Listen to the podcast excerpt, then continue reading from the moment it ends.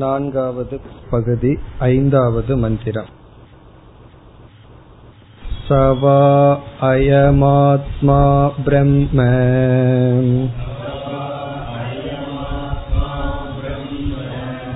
विज्ञानमयो मनोमयः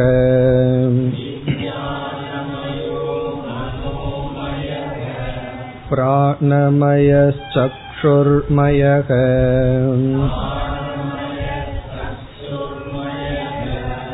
श्रोत्रमय पृथिवीमयः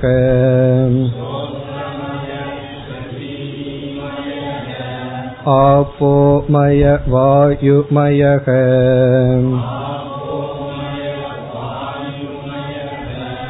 आकाशमयः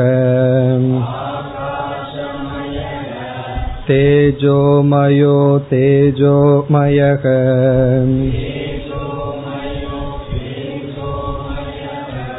काममयो काममयः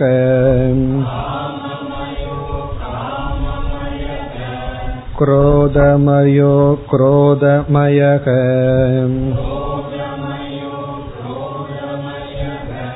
धर्ममयो धर्ममयः सर्वमयः तदेत् एतत् इदं मयो अधोमयः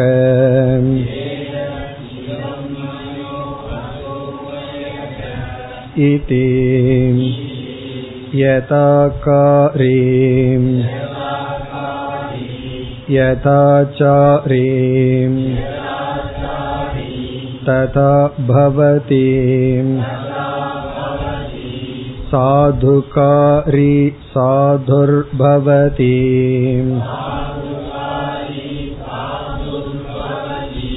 पापकारी पापो भवति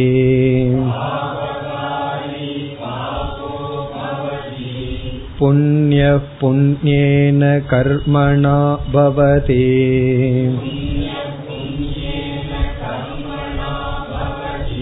पापः पापेन अतो खलु आहुको काममय एव अयं पुरुषो भवति स यथा कामो भवति तत्क्रतुर्भवति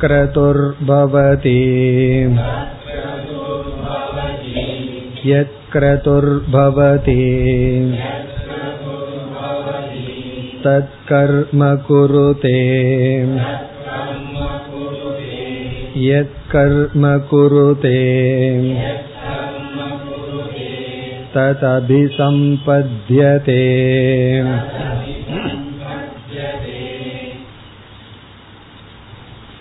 நான்காவது அத்தியாயத்தில் இந்த நான்காவது பிராமணத்தில் முதல் ஆறு மந்திரங்களில் சம்சார வர்ணனை தொடர்கின்றது.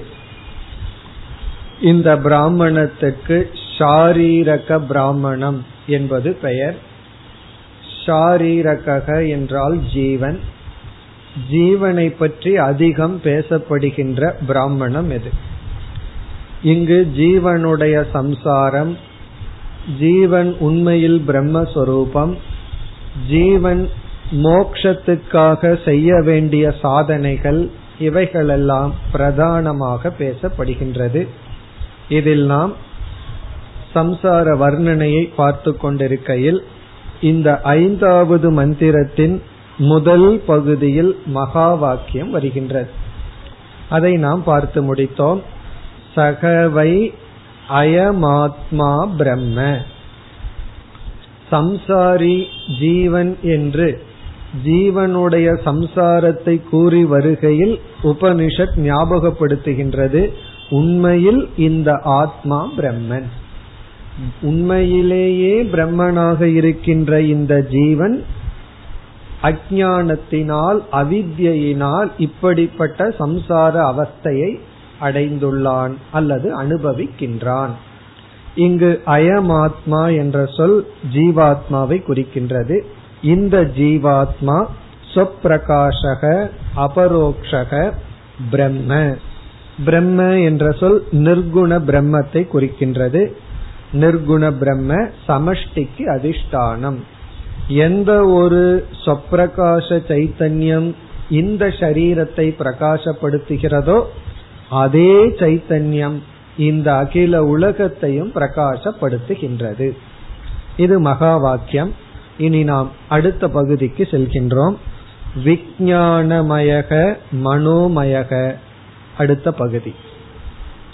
அடுத்த பகுதியில் ஒரு ஜீவன் எப்படியெல்லாம் சம்சாரியாக இருக்கின்றான் என்ற வர்ணனை. ஒரு ஜீவன் இந்த மகா வாக்கிய ஞானத்தை அடையாத பொழுது அவனுடைய சம்சார அவஸ்தைகள் இங்கு கூறப்படுகின்றது.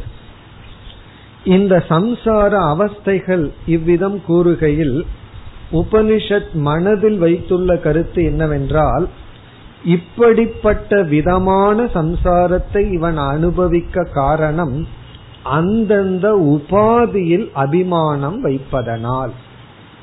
அந்தந்த உபாதியில அபிமானம் வைக்கும் பொழுது அதற்கு தகுந்த விதமான சம்சாரத்தை அனுபவிக்கின்றான். அதுதான் இங்கு கருத்து. சற்று ஆழ்ந்த கருத்து.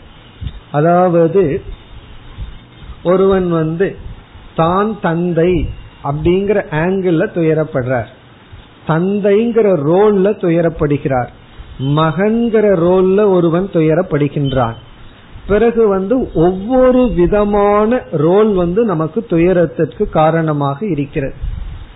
அதை நம்ம சிந்தித்து பார்த்தால் இங்க பிதா என்ற அபிமானம் வரும் பொழுது அந்த பிதாவுக்குரிய சம்சாரம். புத்திரன் என்ற அபிமானம் வரும் பொழுது புத்திரனுக்குரிய சம்சாரம். இவ்விதம் ஒவ்வொரு சம்சாரத்துக்கும் அந்தந்த உபாதிகள் தான் காரணம். நீ உபாதியை மாற்றும் பொழுது உனக்கு சம்சாரமும் மாறுகின்றது.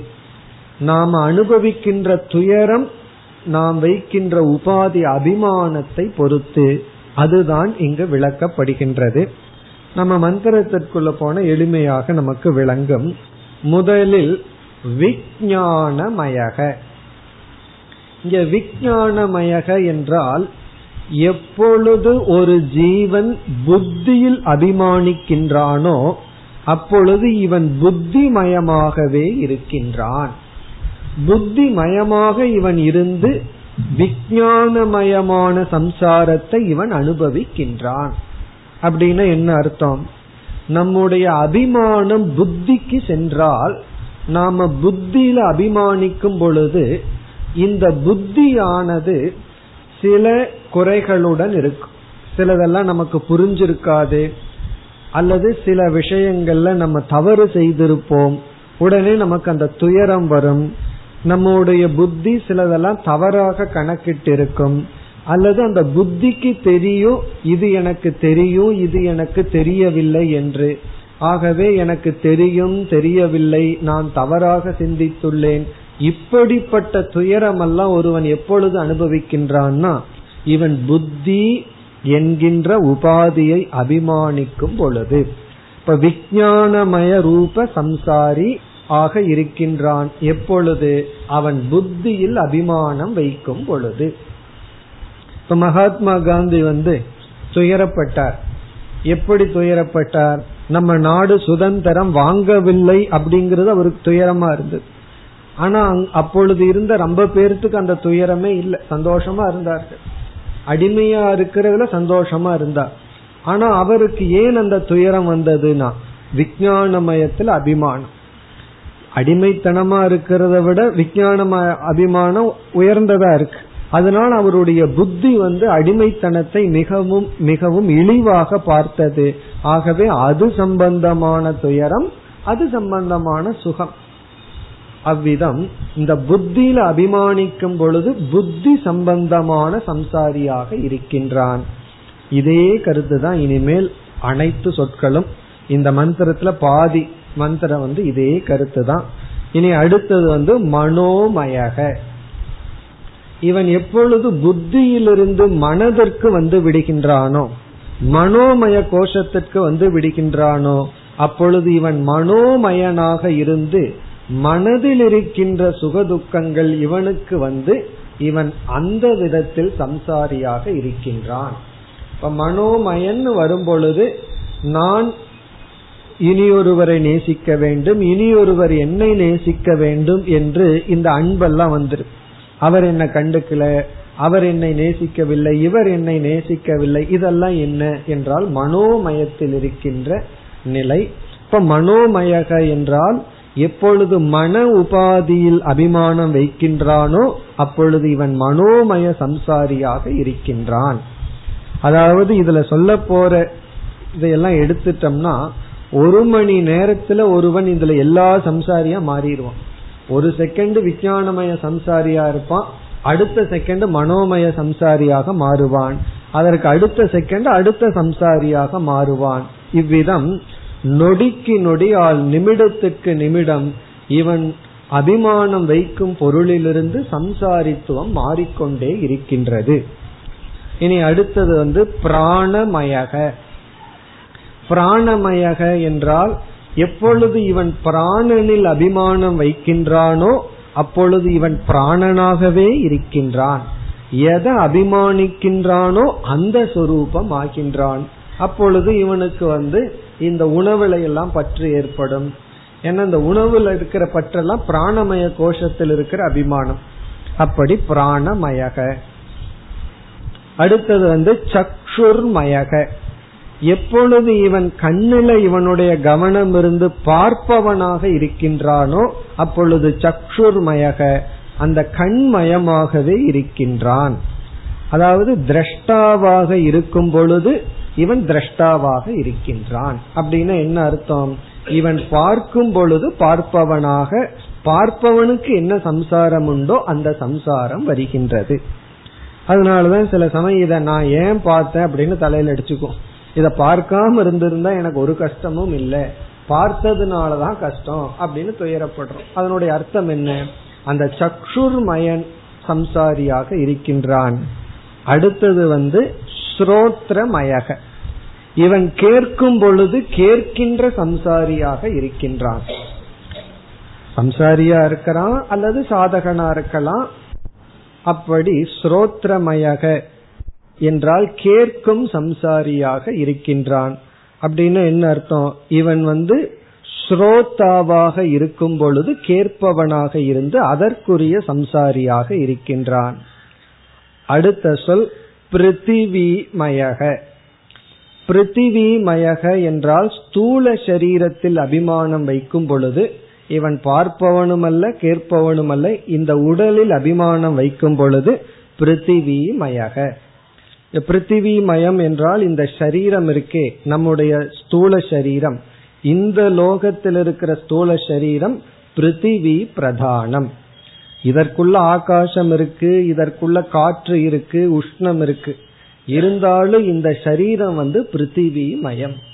அதனாலதான் நம்ம வெயிட் பார்த்தோம் அப்படின்னா அது பிருத்திவியினுடைய வெயிட் ஆகாசத்தினுடைய காற்றினுடைய வெயிட் கிடையாது. இது வந்து பிரதானமான பூமி பிருத்திவி தத்துவம். அப்போ இந்த சரீரத்தில் அபிமானம் வைக்கும் பொழுது இவன் பிருத்திவி மயமாக இருந்து அதற்குரிய இப்ப நோய் இருந்ததுன்னா அந்த நோயை நினைச்சிட்டு துயரப்படுவது. சரீரத்தில் ஆரோக்கியம் இளமை இருந்ததுன்னா அதை நினைச்சிட்டு கர்வப்படுவது. அப்படி இவன் சம்சாரியாக இருக்கின்றான். அடுத்தது வந்து ஆப்போமயக ஆப்போமயக என்பதெல்லாம் வேறு லோகம். ஒரு கால் இந்த ஜீவன் வந்து வருண லோகத்திற்கு செல்கின்றான். சாஸ்திரத்துல எத்தனையோ லோகம் சொல்லப்பட்டுள்ளது. இவன் வருண லோகத்திற்கு சென்றால் அந்த லோகத்துல எடுக்கிற சரீரம் வருண பிரதானம் ஜல பிரதானமாக இருக்கும். ஆகவே அந்த லோகத்திலும் அந்த சரீரத்தில் அபிமானம் வைத்தால் அவன் ஆப்போமயக. அந்த சரீர அபிமானத்துடன் அந்த லோகத்தோடு சம்பந்தப்பட்டு சுகதுக்கத்தை அனுபவிக்கின்றான். அடுத்தது வந்து வாயுமயக. இது வந்து வாயு லோகம் இப்ப வாயு லோகத்துக்கு ஒரு ஜீவன் சென்றால் அந்த லோகத்துல வாயு பிரதான சரீரம் இவனுக்கு இருக்கும். அந்த சரீரத்தில் அபிமானம் வைத்து அந்த லோகத்துடன் சம்பந்தப்பட்டு சுக துக்கத்தை அனுபவிப்பான். அடுத்தது ஆகாஷமயக அதற்கடுத்தது தேஜோமயக. இந்த ஆகாஷமயக தேஜோமயக இதெல்லாம் சொர்க்கலோகம். இந்த சொர்க்கலோகம் போன்ற மேலான லோகங்களில் நம்முடைய சரீரம் இந்த பிருத்திவிய போல ஸ்தூலமாக இருக்காது சூக்மமாக இருக்கும். அது வந்து தேஜோமய அக்னி தத்துவம் அதிகமாகவோ ஆகாச தத்துவம் அதிகமாகவோ இருக்கும். இப்போ ஆகாசமயக தேஜோமயக எல்லாம் தேவலோகம் பிரம்மலோகம் போன்ற சரீரம். அடுத்தது வந்து அதேஜோமயக. அதேஜோமயக என்பது வந்து பிரேத சரீரம். ஒரு ஜீவன் இறந்ததற்கு பிறகு இவனுக்கு வேறு லோகம் கிடைக்கவில்லை. இவன் ஒரு பிரேதமாக பிசாசாக இருக்கின்றான். அந்த சரீரம் எல்லாம் அதேஜோமயக என்று சொல்லப்படும். அப்ப இவனுக்கு என்ன அபிமானம் இருக்குன்னா அந்த பிரேத சரீரம் பிரேத சரீரம் அப்படின்னு சொன்னா இறந்ததற்கு பிறகு வேறு லோகம் எடுக்காமல் இந்த லோகத்திலேயே சஞ்சரித்து கொண்டிருக்கின்ற சில சரீரங்கள். அதுல அவனுக்கு அபிமானம் இருக்கும். இனி அடுத்தது இனிமேல் வருகின்ற சொற்கள் எல்லாம் விவகாரத்தில் இருக்கின்ற சம்சாரம் காமமயக. காமமயகனா எப்பொழுது இவனுக்கு ஒரு ஆசை வந்து விடுகின்றதோ அந்த ஆசை மயமாகவே இவன் இருக்கின்றான். இப்ப காமமயக. இனி அடுத்த சொல் வந்து அகாமமயக. இவன் வந்து விவேகம் வைராகியத்தின் மூலமாக ஆசையை நீக்கி வைராகியத்துடன் இருக்கும் பொழுது இவன் எப்படி இருக்கின்றான்? அகாமமயக. அப்பொழுது இவன் வைராகிய சுரூபமாக இருக்கின்றான். அதனால வர்ற சுக துக்கங்களை அனுபவிக்கின்றான். இப்ப காமமயகனா ஆசைப்படும் பொழுது காமமயனா இருக்கான் ஆசையை விடும் பொழுது அகாமமயனாக இருக்கின்றான். அடுத்தது குரோதமயக. கோபப்படும் பொழுது குரோதம்னா துவேஷம் கோபம் ஆங்கர் அந்த குரோதமயமாகவே இவன் இருக்கின்றான். அதனாலதான் சில பேர் சொல்லுவாரு கோபம் வரும்போது நான் மனுஷனா இருக்க மாட்டேன் அப்படின்னு சொல்லி. அப்படின்னா என்ன அர்த்தம் அப்படின்னா அவன் மனுஷனா இல்ல அவன் குரோதமயமா இருக்கான். பிருத்திவி மயமாகவோ விஞ்ஞான மயமாகவோ அவன் இல்லை. அவன் அந்த குரோதமயமாகவே இருக்கின்றான். அடுத்தது வந்து அக்ரோதமயக. இவன் வந்து சாந்தனாக இருக்கும் பொழுது குரோதத்தை விடும் பொழுது அந்த சாந்தமான சொரூபியாக இருக்கின்றான். குரோதமற்ற சொரூபமாக இவன் இருக்கின்றான். இனி இப்படியே சொல்லிட்டு போன ஒருத்தனை எவ்வளவு மயமா இருக்கான் ஒரு நாள்ல. காலையில இருந்து சாயந்தரத்து வரைக்கும் நொடிக்கு நொடி ஒவ்வொரு மயமா நம்ம இருந்துட்டு இருக்கோம் ஆகவே உபனிஷத்து வந்து கன்க்ளூடு பண்றதுக்காக தர்மமயக அதர்மமயக. இவன் தர்மப்படி இருக்கும் பொழுது தர்மமயமாகவே இருக்கின்றான். தர்மத்தை விடும் பொழுது அதர்மமயக. ஒன்னா தர்மமயமா இருக்கலாம் இல்ல அதர்மமயமாக இருக்கலாம். அல்லது எப்படி வேண்டுமானாலும் இருக்கலாம். அடுத்த சொல் சர்வமயக. சர்வமயகனா எல்லாமாகவும் இருக்கான். அதனாலதான் ஒரு நேரத்துல ஒருத்தன் எப்படி இருப்பான்னு சொல்லவே முடியாது. மிருகங்கள் விஷயத்துல நமக்கு தெரியும். இந்த மிருகம் இந்த நேரத்துல இப்படித்தான் இருக்கும் அப்படின்னு. ஆனா மனுஷன் ஒன்னதான் கண்டே பிடிக்க முடியாது. எந்த நேரத்துல அவனுக்கு கோபம் வரும்? எந்த தப்ப மன்னிப்பார்? எந்த தப்ப மன்னிக்க மாட்டார்? எப்ப தர்மம் பண்ணுவார்? எப்ப அதர்மம் பண்ணுவார்? அப்படி இல்லாம சர்வமயக எல்லா விதமான மயனாகவும் இருக்கின்றான். தது எது ஏதது இதம் மயக அதோ மயக இதம் மயகனா இங்கு இருப்பவனாக அதோ மயகனா அங்கு இருப்பவனாக அப்படி இருக்கின்றான். இவன் அவன் சொல்றோம் அல்லவா அப்படி இவன் இங்கு இருப்பவனாக அங்கு இருப்பவனாக. இதனுடைய பொருள் என்னன்னா இவன் அனைத்து விதத்திலும் சம்சாரத்தை அனுபவிக்கின்றான். இதுவரை வந்து மகா வாக்கியத்திற்கு பிறகு ஒருவன் எப்படியெல்லாம் சம்சாரியா இருக்கிறான்ங்கிற விஷயம்.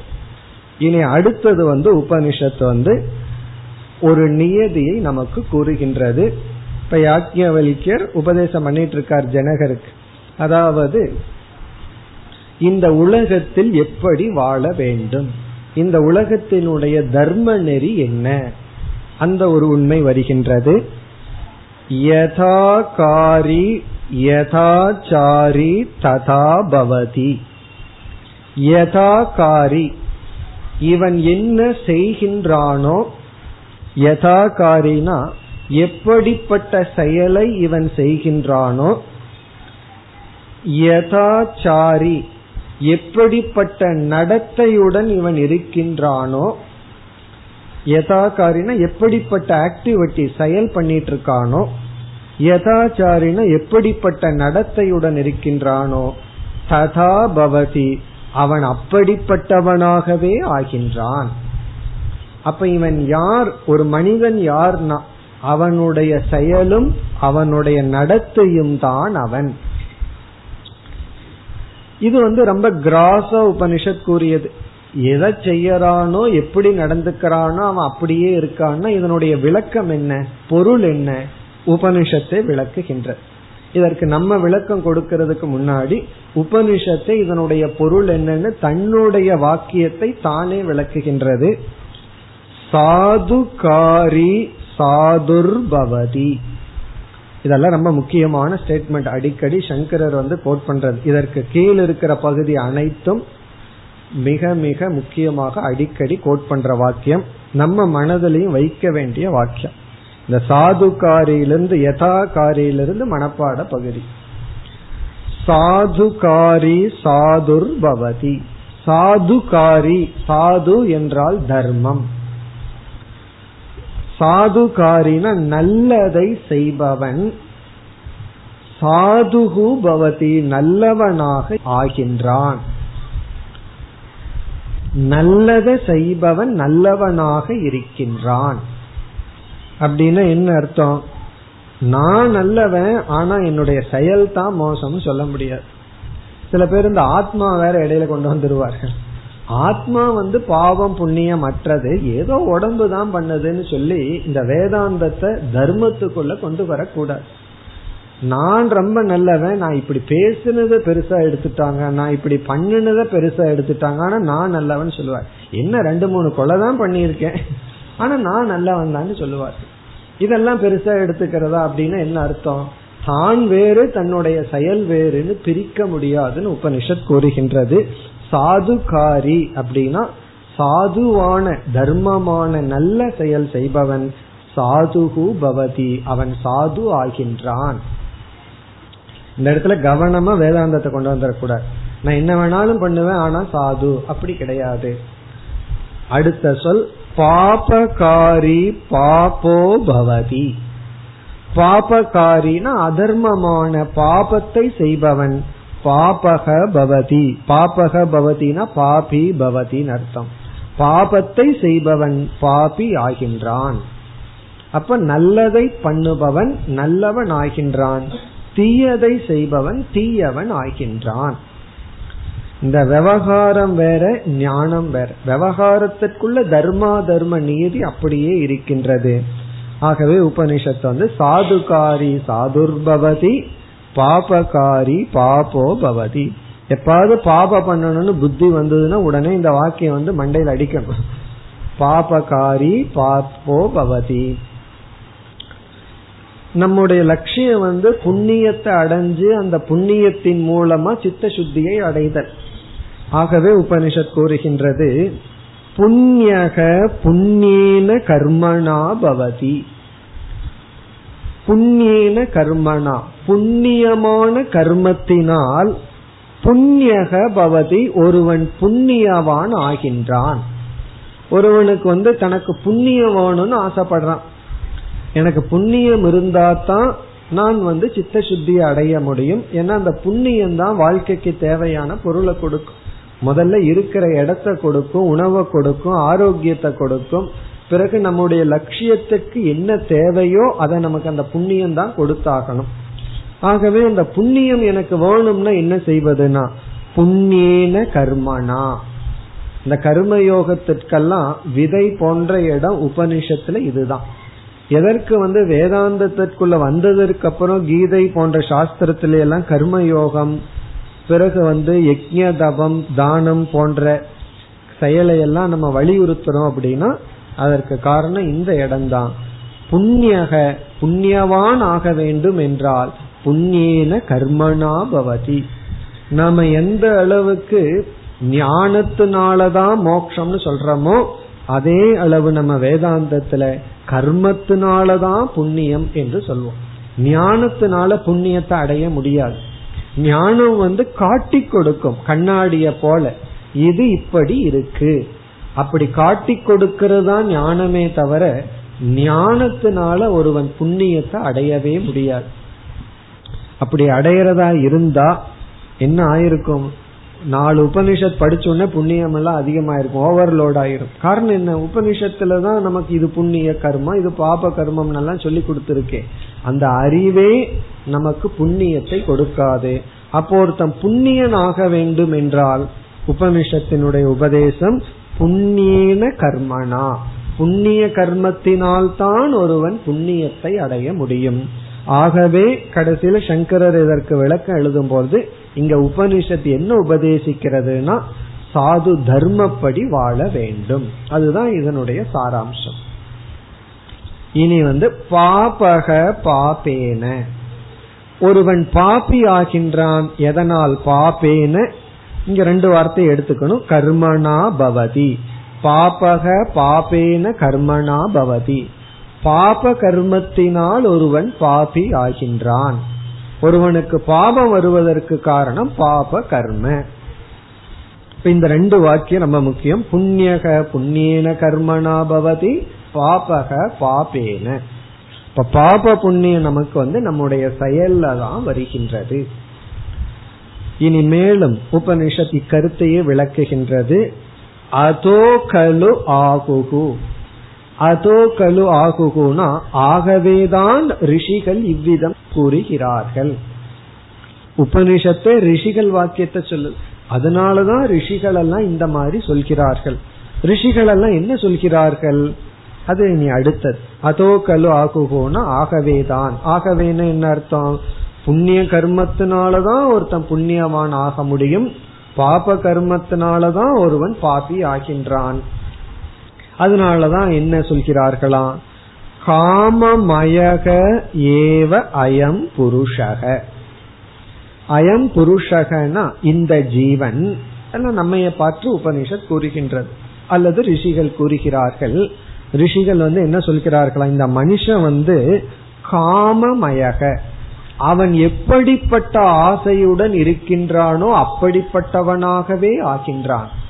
அவனுடைய காம தர்மமாக இருந்தால் புண்ணியமாக இருந்தால் புண்ணியவானாகவும் அவனுடைய காமம் பாபமாக இருந்தால் அதர்மமாக இருந்தால் பாபவானாகவும் ஆகின்றான். அப்போ ஒருவன் யார் என்றால் அவன் வந்து அவனுடைய ஆசை மயம் இப்ப நாம யார்? நம்முடைய வாழ்க்கை நாமளே யார்னா? நமக்குள்ள இருக்கிற ஆசையினுடைய சொரூபந்தான் நாம். இப்ப காமமயக அப்படின்னா நமக்கு எப்படிப்பட்ட ஆசை இருக்கோ அதுவாகவே ஆகி விடுகின்றோம். அந்த மயமாகவே நாம் இருக்கின்றோம். இப்ப இத கேட்ட உடனே நமக்கு ஒரு சந்தேகம் வந்துடுது. என்ன சந்தேகம்னா ஜஸ்ட் இதற்கு ஒரு வழிக்கு முன்னாடி உபனிஷத் கூறியது ஒருவன் புண்ணியவான் ஆகிறதும் பாபவான் ஆகிறதும் அவனுடைய செயலில் இருந்து தானே சொல்லியது. புண்ணியன கர்மனா புண்ணியக பவதின்னு சொல்லுச்சு. ஆனா இங்கு வந்து ஒருவன் யார் அப்படின்னா அவனுடைய ஆசை தான் அவன் சொல்லப்பட்டுள்ளது. இப்ப இந்த ஒரு முரண்பாட்டை உபனிஷத் அடுத்த வரியில் தீர்த்து வைக்கின்ற இப்ப நமக்கு என்ன சந்தேகம் இங்கு வருது? இங்கு வந்து ஒருவன் புண்ணிய கர்மம் பண்ணாதான் புண்ணியவான் ஆகிறான் ஒருவனுடைய பாப கர்மத்துலதான் பாபி ஆகிறான். அப்போ ஒருவன் யார் என்றால் அவனுடைய செயலை பொறுத்து இருக்கு. அவன் என்ன செய்யறானோ அதுதான். அப்படி இருக்கும் பொழுது ஒருவனுடைய ஆசை எப்படியோ அவன் அந்த மயமா இருக்கான்னு எப்படி சொல்ல முடியும்? இந்த சந்தேகம் இனி அடுத்த பகுதியில் வருகின்றது. சக யதா காமோ பவதி. இங்கு வந்து சில ஸ்டெப்ஸ் சொல்லப்படுகிறது. மூணு படி கூறப்படுகின்றது. ஃபர்ஸ்ட் ஸ்டெப் வந்து யதா காமக பவத். ஒருவனுக்கு எப்படிப்பட்ட ஆசை ஏற்படுகின்றதோ யதா காமகன எப்படிப்பட்ட விதமான ஆசை ஒருவனுடைய ஆழ்ந்த மனதில் உதிக்கின்றதோ சித்த சுத்தி வேணும் மோட்சம் வேணுங்கிற ஆசையா இருக்கலாம் அல்லது பொருள் வேணுங்கிற ஆசையா இருக்கலாம் அல்லது குரோதத்தின் வசப்பட்டு ஒரு அதர்மமான ஆசையா இருக்கலாம். யதா காமோ பவதி. ஒருவனுடைய ஆழ்ந்த மனதில் எப்படிப்பட்ட ஆசை உருவாகி அந்த மயமாக இருக்கின்றானோ தத்கிரதுர் செகண்ட் ஸ்டேஜ் இந்த ஆசை வந்து அவனை என்ன நிலைக்கு எடுத்து செல்லும்? இந்த ஆசை வந்து அவனை எந்த ஸ்டேஜுக்கு தள்ளும்? அது அடுத்த பகுதி. தத் பவதினா கிரதுகு என்றால் நிச்சயம். தத்கிரதுகு அப்படின்னா அந்த ஆசையை அடைவதற்கான நிச்சயத்தை அவன் செய்து விடுகின்றான். உறுதி ஆயிருமா மனசுக்குள்ள? முதல்ல வந்து இந்த ஆசைய பூர்த்தி பண்ணணுங்கிற ஒரு எண்ணமா? இரண்டாவது வந்து அவனுடைய விஞ்ஞானமயம் பிராணமயத்துக்குள்ள எல்லாம் ஒரு நிச்சயம் வந்துடும் இதை நான் அடைஞ்சுதான் ஆகணும் என்ற ஒரு உறுதி பிடிவாதம் அதற்கு தகுந்த சாமகிரிகளை எல்லாம் அவன் சேர்த்திக்குவான். சாமகிரி அப்படின்னு சொன்னா அந்த ஆசையை பூர்த்தி செய்வதற்கான சூழ்நிலைகள் பொருள்கள் அதையெல்லாம் இவன் உருவாக்கி விடுவான்.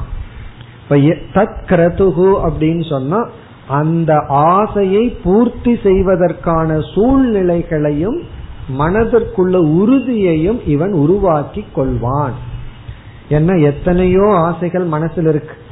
அந்த ஆசைகள் அப்படியே வந்துட்டு அப்படியே போயிடும் சில தீய ஆசைகள் வரும் செயல்படாம அப்படியே போயிடும் சில நல்ல ஆசைகள் வரும் செயல்படாம அப்படியே போயிடும் தீய ஆசைகள் செயல்படாம போயிட்டா அது பிளஸிங் சில நல்ல ஆசைகள் வரும் அதுவும் செயல்படாம போகும். ஏன் அப்படின்னா அது கிரதுவாக மாறவில்லை. அடுத்த ஸ்டேஜுக்கு வரல. ஆனா ஆழ்ந்த மனதுல ஒரு உறுதியான ஆசை வந்தா அது என்னவா மாறுமா? அந்த ஆசையை பூர்த்தி செய்கின்ற சூழ்நிலையையும் நிச்சயத்தையும் இவன் உருவாக்கி கொள்வான். இது ஆசையினுடைய விளைவு செகண்ட் ஸ்டேஜ் இனி அடுத்த ஸ்டேஜ் உபனிஷத் கூறுகிறது பவதி தத் கர்ம குருதே. இவனுக்குள்ள எப்படிப்பட்ட நிச்சயமான உறுதி இருக்கின்றதோ எக்ரதுகோ தத் கர்ம குருதே அதன் அடிப்படையில் செயல் செய்கின்றான். தத் கர்ம குருதேன அப்படிப்பட்ட செயலில் ஈடுபடுகின்றான். ஆகவே இங்க மூணு ஸ்டேஜ். மனதுல ஆழ்ந்த மனதுல ஒரு ஆசை தோன்றிவிட்டால் அந்த ஆசை வந்து இவனுக்கு ஒரு நிச்சயத்தை கொடுக்கும். அதுதான் கிரது. இந்த நிச்சயம் வந்தவுடனே இவன் செயலில் ஈடுபட்டு விடுவான். அதான் சத் கர்ம குருதே.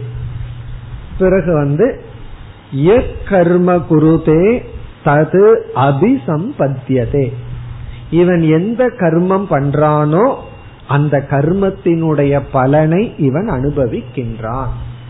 இப்ப நமக்கு அந்த சம்பந்தம் புரிஞ்சாச்சு. முதல்ல உபனிஷத் வந்து இவன் புண்ணிய கர்மம் பண்ணா புண்ணியவானாக இருக்கிறான் பாப கர்மம் பண்ணா பாபவானா இருக்கான் ஒருத்தன் எப்படி இருக்கான்ங்கிறது அவனுடைய கர்மத்தின் அடிப்படையில் கூறியது.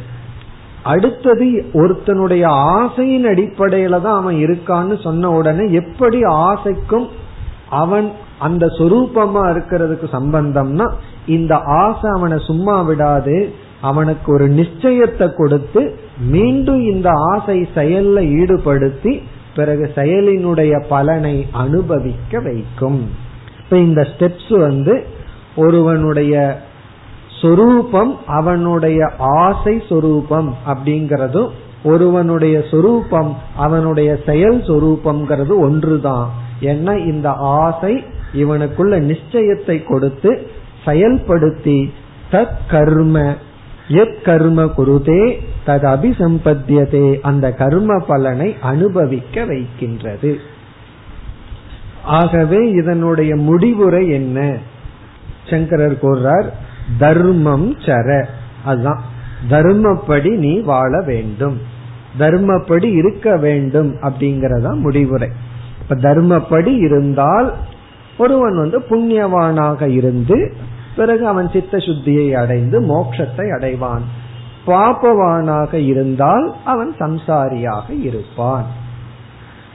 இந்த பகுதிகள் அனைத்தும் ஞானத்தினால எப்படி மோட்சமோ அதுபோல கர்மத்தினாலதான் சித்த சுத்தி செயல் செஞ்சுதான் நம்ம சித்த சுத்தி அடைய முடியுமே தவிர நம்ம வெறும் படிக்கிறதுனாலயோ ஞானத்தினாலேயோ சித்த சுத்தியை அடைந்து விட முடியாது. ஏன்னா சில பேர்த்துக்கு சந்தேகம் இருக்கும். நான் எவ்வளவோ படிச்சிருக்கேன் ஆனா இன்னும் ஒண்ணுமே ஆகலையே மனசுக்குள்ள அப்படியே இருக்கிறேனேன்னா. நம்ம என்ன பண்ணல? தர்மத்தை நாம் பூர்ணமாக அனுஷ்டானம் செய்யவில்லை. அதுதான் காரணம். இனி அடுத்த மந்திரத்தில் முதல் பகுதியில் சம்சார வர்ணனை முடிந்து மோக்ஷ வர்ணனை ஆரம்பம் ஆகின்றது. ஆறாவது மந்திரம். ततेश श्लोको भवति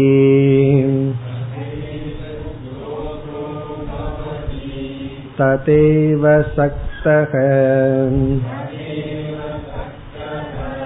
सह कर्मणैति लिङ्गं मनः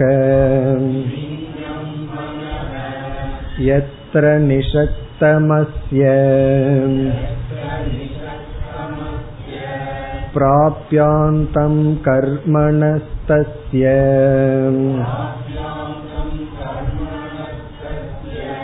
यत्किञ्चितिह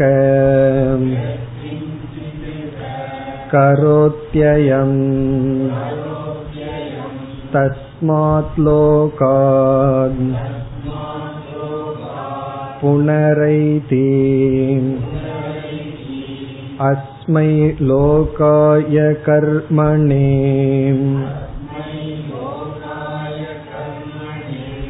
इति नु कामयमानः अथ अकामयमानः यः अकामः निष्कामः आप्तकामः आत्मकामः न तस्य प्राणा उत्क्रामन्ति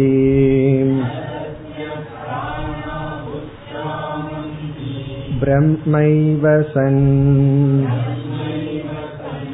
ब्रह्म அப்யேதே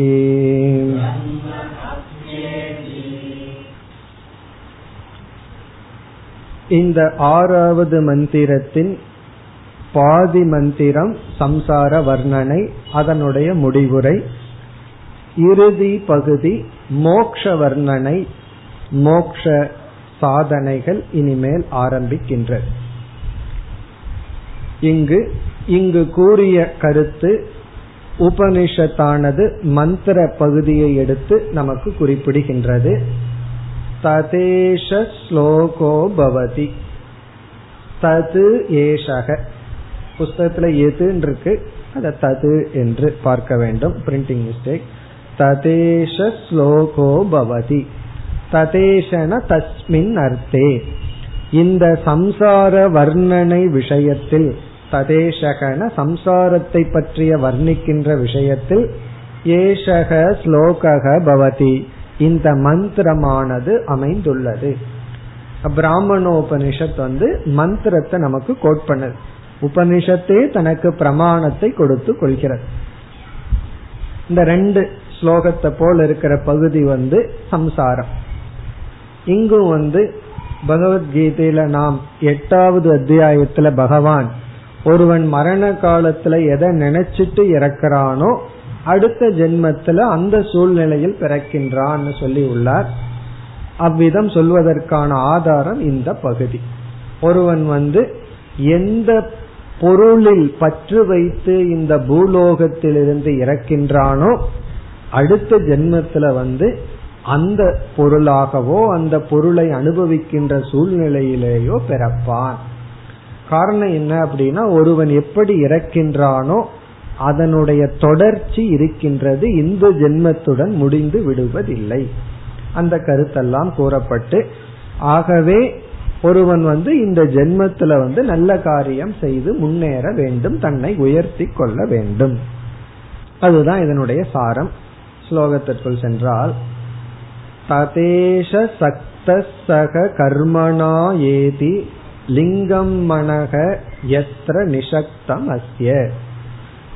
எத்திர நிஷக்தம் அஸ்ய. எத்திர என்றால் எந்த பொருளினிடத்தில் எத்திரன எந்த பொருளின் இடத்தில் அது மனுஷனா இருக்கலாம் மிருகமா இருக்கலாம் எந்த பொருளின் இடத்தில் இப்ப யாரோ சொன்னாங்க நாய் எல்லாம் ஸ்ட்ரீட்ல ரொம்ப அதிகமாயிடுது. போன ஜென்மத்துல மனுஷங்கள்லாம் நாய் மேல பற்று வச்சு இறக்குறாங்களோ என்னமோ தெரியல அது அதிகமாயிட்டு இருக்கு. காரணம் என்னன்னா எத்தனைனா எந்த பொருளிடத்தில். அது நாய் இடத்துல ரொம்ப பற்றோட இருந்து இறந்தா நாய் ஜென்மமாகவோ அப்படி எந்த பொருளின் இடத்தில் லிங்கம் மனக நிசக்தம் லிங்கம் மனகன சூக்ம சரீரம். லிங்கம் மனக அஸ்ய அஸ்ய ஜீவசிய சம்சாரினக லிங்கம் மனக ஒரு சம்சாரியினுடைய சூக்ம சரீரமானது நிசக்தம் நிசக்தம்னா ரொம்ப பற்றுடையதாக இருக்கிறது. அதனால பயந்துக்க வேண்டாம். இல்லையே நான் எத்தனையோ பேர்த்து மீது அன்பு செலுத்திட்டு இருக்கிறேனே எல்லா ஜீவராசிகளையும் நேசிக்கிறேனேன்னு சொல்லி பயம் வேண்டாம். இங்க நிசக்தம் என்றால் அந்த நீங்கிற சொல் வந்து அளவுக்கு மீறிய பற்றை குறிப்பிடுகிறது. சக்தம் என்றால் அட்டாச்மெண்ட் நிசக்தம்னா ஒரு லெவலுக்கு மேல பற்று தான் நிசக்தம் அதனால வந்து நான் வந்து எந்த மிருகத்தையும் நேசிக்க கூடாதுங்கிற பயம் வேண்டாம். நம்ம எல்லாரு மீதும் ஒரு அன்பு வச்சுக்கலாம் அட்டாச்மெண்ட் வச்சுக்கலாம் தப்பு இல்லை ஆனா வந்து அளவுக்கு மீறி அத்தி அதிகமாக இருந்தால் என்ன ஆகுமா இப்ப இரண்டாவது வரையில வந்து அஸ்ய ஜீவசிய ஒரு ஜீவனுடைய சூக்ம சரீரமானது எந்த பொருளினிடத்தில் அத்தியதிகமான பற்றுடன் இருக்கின்றதோ ததேவ சக்த சக கர்மனா ஏதி சக்தக என்றால் அடுத்த ஜென்மத்தில் அதே பொருள் மீது ஆசையுடையவனாக அல்லது அதே பொருளாக. கர்மனா சக ததேவ ஏதி. கர்மனா சக அப்படின்னா இவன் இந்த ஜென்மத்துல என்ன கர்மம் பண்ணினானோ அந்த கர்மத்தினுடைய வெளிப்பாட்டுடன் அந்த கர்ம வினையுடன் கர்மநாசகன கர்ம பலன் வந்து வெளிப்பட்டுள்ளது. அந்த கர்ம பலத்தை வெளிப்படுத்துவதுடன் அந்த வெளிப்பாட்டுடன் ததேவ ஏதி அதே பொருளை அவன் அடைகின்றான். அப்படின்னு என்ன அர்த்தம்? இந்த அக்கௌண்ட்ஸ்ல வந்து பிராட் ஃபார்வர்டுன்னு சொல்லுவாங்க. அது ஒரு வருஷம் முடிஞ்சதை அடுத்த வருஷம் எடுத்து போடுவார்கள். அப்படி என்ன ஆகுதான் இவனுடைய கர்மம் எல்லாம் அடுத்த ஜென்மத்துக்கு அப்படியே போகுதான். அதுக்கெல்லாம் பிரமாணம் இந்த வாக்கியங்கள் தான். அதாவது எந்த பொருள் மீது இவனுக்கு அத்தியந்த அதிகமான பிரியமுள்ளதோ அதே பொருளை அதுவாகவோ அல்லது அந்த பொருள் இருக்கின்ற சூழ்நிலையிலோ அதே பற்றுடன் அந்த கர்ம வினையுடன் இவன் அடைகின்றான். கர்மமும் இருக்கு பற்றும் இருக்கு பொருளும் கிடைச்சது. இனி அடுத்த பகுதியில் இதே கருத்து தான் ஒரு கால் இவன் வேறு லோகத்துக்கு போயிட்டா என்ன சொல்லுது உபனிஷத்? அந்த லோகத்தை இவன் அனுபவித்து மீண்டும் இதே லோகத்திற்கு வருகின்றான். பிராபிய அந்தம் கர்மணஸ்தஸ்ய எத்கிஞ்சனைக கரோதி அயம். இங்க சொல் வந்து அயம். அயம்னா அயம் சம்சாரி அயம் காமி. இந்த சம்சாரியானவன் எத்கிஞ்ச இக கரோதி. என்னென்னலாம் இவன் இங்கு செய்கின்றானோ. இவன் என்ன செய்தாலும் சரி.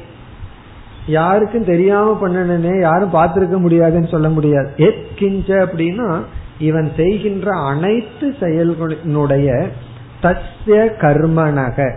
இவன் என்னென்னலாம் பண்ணானோ அந்த கர்மத்தினுடைய அந்தம் பிராப்பிய அந்த பலனை இவன் அனுபவித்து. இவனுக்கு வேற வழியே கிடையாது. இவன் என்ன கர்மம் பண்ணி இருந்தாலும் அந்த கர்மத்தினுடைய பலனை அனுபவித்து தஸ்மாத் லோகாத் அந்த லோகத்தில் இருந்து அந்தம் பிராப்பியன கர்மத்தினுடைய பலனை எல்லாம் இவன் அனுபவிச்சு அந்த லோகத்திலிருந்து தஸ்மாத் லோகாத் புனக ஐதி மீண்டும் திரும்புகின்றான். இதெல்லாம் நைன்த் சாப்டர்ல பகவான் சொல்லியிருக்கார். அந்த லோகத்தை அனுபவிச்சுட்டு திரும்பறான்.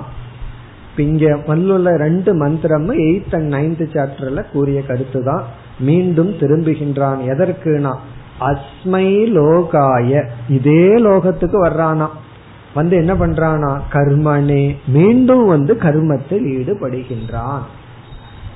அப்ப இந்த மந்திரமானது ஒருவன் எந்த லோகத்திற்கு சென்றாலும் அந்த லோகத்துல இவன் கர்மத்தினுடைய பலனை அனுபவிச்சுட்டு மீண்டும் இந்த லோகத்திற்கு வந்து கர்மம் பண்ணி சம்சாரியாக இருக்கின்றான். சரி இதெல்லாம் யாருடைய கதையா?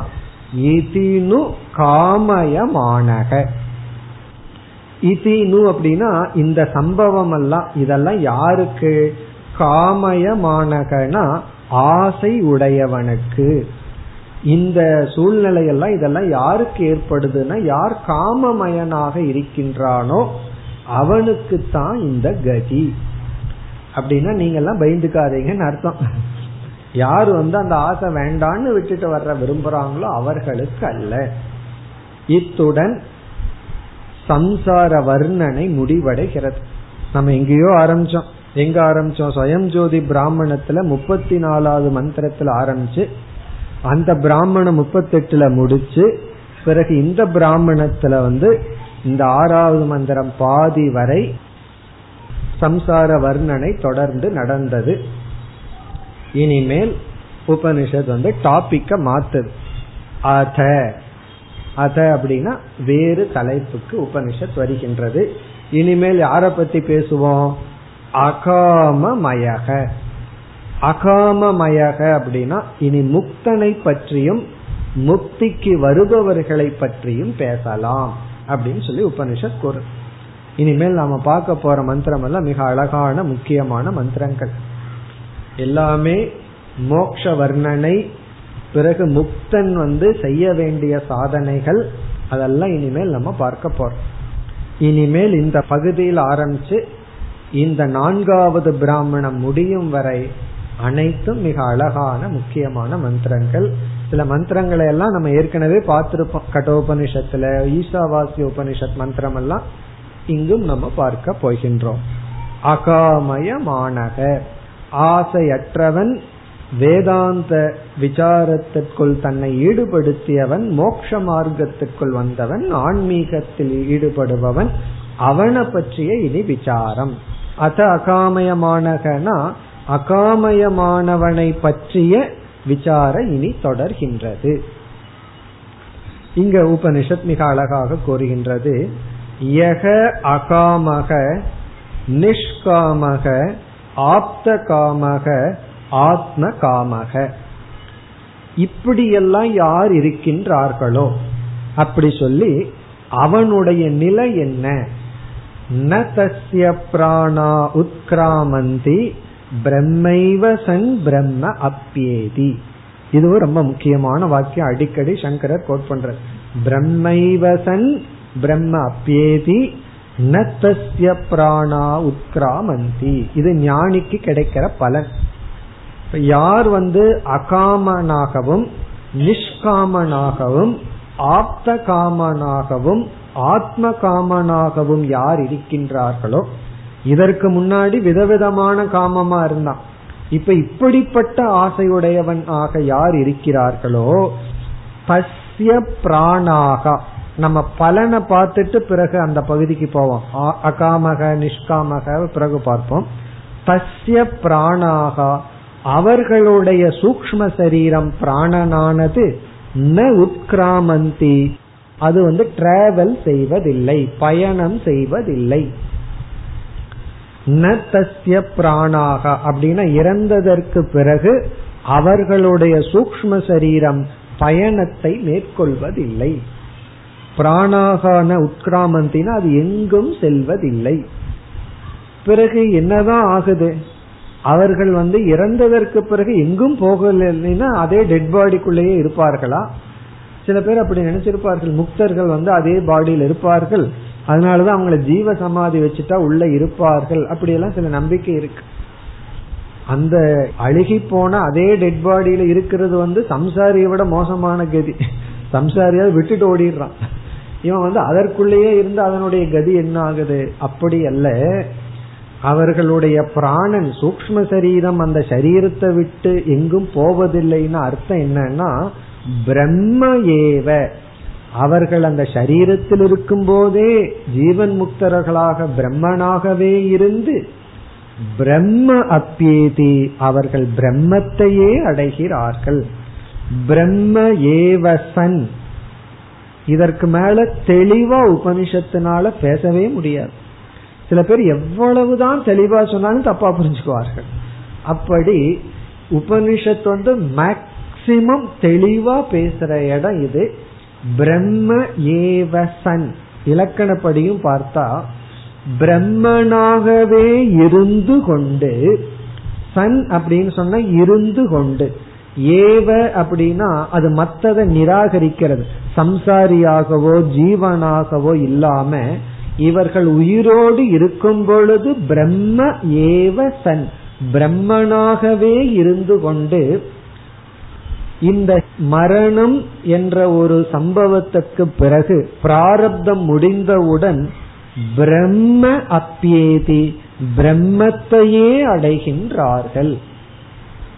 இவர்கள் ஒரு லோகத்தை அடையிறதோ வேறு ஒரு சரீரத்தை அடையிறதோ மறுபிறப்பு அடையிறதோ இல்லை. இவர்கள் பிரம்மனாகவே இருந்து கொண்டு பிரம்ம அப்பியேதி பிரம்மத்தையே அடைகின்றார்கள். அதனாலதான் இவர்களுடைய தசிய பிராணாகா இவர்களுடைய பிராணன் உத்கிராமந்தி அது வெளிக்கிளம்பி பயணம் மேற்கொள்வதில்லை. உத்கிராமந்தினா வெளியே போறதே இல்லை. இவங்க சூக்ம சரீரம் வந்து ஸ்தூல சரீரத்திலிருந்து வெளிக்கிளம்பி இந்த அஜானிகளுக்கு ஒவ்வொரு துவாரத்திலிருந்து போகும் நம்ம படிச்சோமே அதெல்லாம் இங்க கிடையாது. இந்த சூக்ம சரீரம் ஸ்தூல சரீரத்திலிருந்து வெளியவே போறதில்லை. பிரம்மனா இருந்து பிரம்மத்தையே அடைகின்றார்கள். காரணம் என்ன? இவர்களுடைய சூக்ம சரீரம் அந்தந்த தேவதைகளுடன் கலந்து விடும்.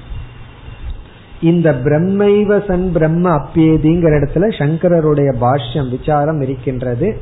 அதையும் நம்ம பார்க்க போறோம். இங்க ஒரு பெரிய ஒரு விசாரம் நடைபெற இருக்கின்றது. அதை நம்ம பிறகு பார்ப்போம். இப்பொழுது யக அகாமக நிஷ்காமக ஆப்த காமக ஆத்ம காமக இந்த பகுதியினுடைய விளக்கத்திற்கு வருவோம். இதை நம்ம கீழிருந்து போவோம். தலைகீழாக போவோம். முதல்ல கடைசி சொல்ல எடுத்துக்கோங்க இங்க நாலு சொற்கள் இருக்கு.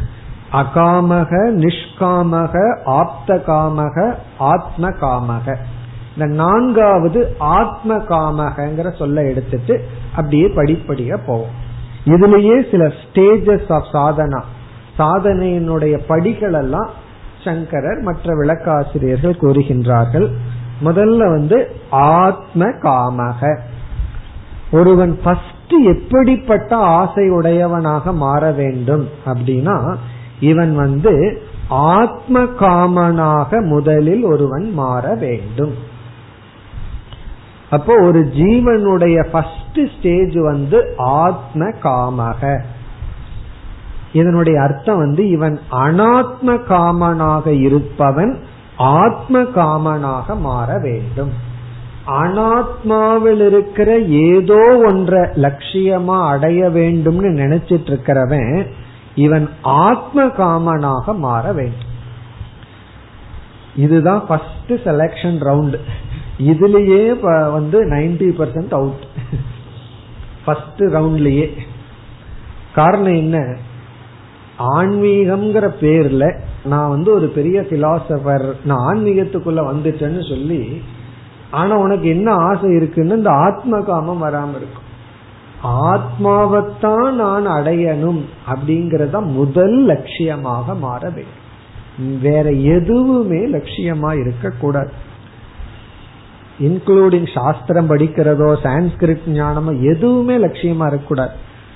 எனக்கு வந்து ஆத்மா வேண்டும். அதான் லட்சியமா அதற்கு உபனிஷத்தோ எதுவோ உதவி செய்து அதனாலதான் நான் உபனிஷத் படிக்கிறேன். அதனாலதான் எனக்கு சான்ஸ்கிரிட் வேணும்.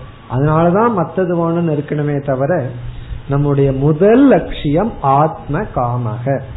இங்க ஆத்ம காமக என்றால் அனாத்ம காம திரஸ்கரண பூர்வகம். என்ன சில பேர் என்ன சொல்வார்கள்? ரெண்டு சேர்ந்து இருக்கட்டுமே. எதுக்கு ஒண்ணு மட்டும்? அனாத்மா ஆசை இருக்கட்டும். ஆத்மா ஆசை இருக்கட்டுமேன்னா நீ சங்கரர் ஒத்துக்க மாட்டேங்கிற. நீ அதை நீக்கித்தான் அதை ரீப்ளேஸ் பண்ணணுங்கிறார். அந்த இடத்துலதான் இதை வைக்கணும் ரெண்டையும் ஒரே இடத்துல வைக்காதுங்கிற. ஒரு கம்பெனில ரெண்டு பாஸ் இருந்தா என்ன ஆகும் அப்படின்னு கம்பெனில வேலை செய்யறவங்களுக்கு தெரியும். எவனும் வேலை செய்ய மாட்டான். முடியாது. அப்படி ரெண்டு பிரதான ஆசை இருந்தா அந்த ரெண்டு சண்டை போட்டு ஏதோ ஒண்ணுதான் அங்க ஆக்குப்பை ஆகிருக்கும் இந்த ரெண்டு சேர்ந்து இருக்காது அப்படி இங்க என்ன சொல்றார்? அனாத்ம ஆசைய நீக்கி அந்த இடத்துலதான் ஆத்மாவை பற்றிய ஆசைய வைக்கணும் அப்படின்னு சொல்றார். விஷ்ணு புராணத்துல பிரகலாதனுடைய ஒரு பிரார்த்தனை அழகான பிரார்த்தனை ஒண்ணு இருக்கு. அவர் பிரார்த்தனை பண்ணும்போது என்ன சொல்றார்? விஷயத்துல எவ்வளவு ஆசை எனக்கு இருக்கோ அந்த அளவுக்கு ஆசை உங்க மேல எனக்கு வேணும்னு கேக்குறாரு. அவன் கொடுக்கற எக்ஸாம்பிள் என்னன்னா விஷயத்தில் இருக்கிற ஆசை எனக்கு இப்ப எப்படி இருக்கோ அதே போல எனக்கு ஆசை வேணுங்கிறான் யாரு மீது? உங்கள் மீது. உங்க மீது எனக்கு பக்தி எப்படி இருக்கணும்னா விஷயத்துல எனக்கு இருக்கிற பக்திய போல அப்படின்னு என்ன அர்த்தம்? இதுல இருக்கிற பக்தி தான் எக்ஸாம்பிள் விஷயத்தில் இருக்கிற கமிட்மெண்ட்டும் ஆசை தான் உதாகரணம் அதே போல எனக்கு உங்களிடத்தில் பற்று வேண்டும். அப்படி இங்க ஆத்ம காமகங்கிறது ஃபர்ஸ்ட் ஸ்டேஜ் இதத்தான் நம்ம முமுக்ஷுத்துவம் ஜிக்யாசு என்றெல்லாம் சொல்றோம். இனி இந்த ஸ்டேஜில் இருந்து இவன் அடுத்த ஸ்டேஜ் என்ன? ஆப்த காமக. அது அடுத்த ஸ்டேஜ் அதனுடைய விளக்கத்தை அடுத்த வகுப்பில் பார்ப்போம். ॐ पूर्णमधपूर्णमिधं पूर्णापूर्णमुदच्छते पूर्णस्य पूर्णमादाय पूर्णमेवावशिष्यते ॐ शान्ति शान्ति शान्तिः